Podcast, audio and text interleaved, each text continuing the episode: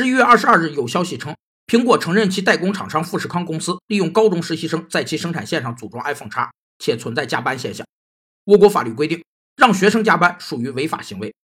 任何厂商从事生产或出售商品的目的都是为了赚取利润，如果总收益大于总成本，就会产生剩余，这个剩余就是利润。需要指出的是，这个利润并非正常利润，而是超额利润。厂商让工人加班的根本目的就是赚取更多的超额利润。厂商不仅要求获取利润，且追求利润最大化。厂商利润最大化原则就是产量的边际收益等于边际成本的原则。边际收益是最后增加一单位销售量所增加的收益，边际成本是最后增加一单位产量所增加的成本。如果最后增加一单位产量的边际收益大于边际成本，就意味着增加产量可以增加总利润，于是厂商会继续增加产量，以实现最大利润目标。据报道，延迟生产已经导致富士康第3季度利润下降了40%。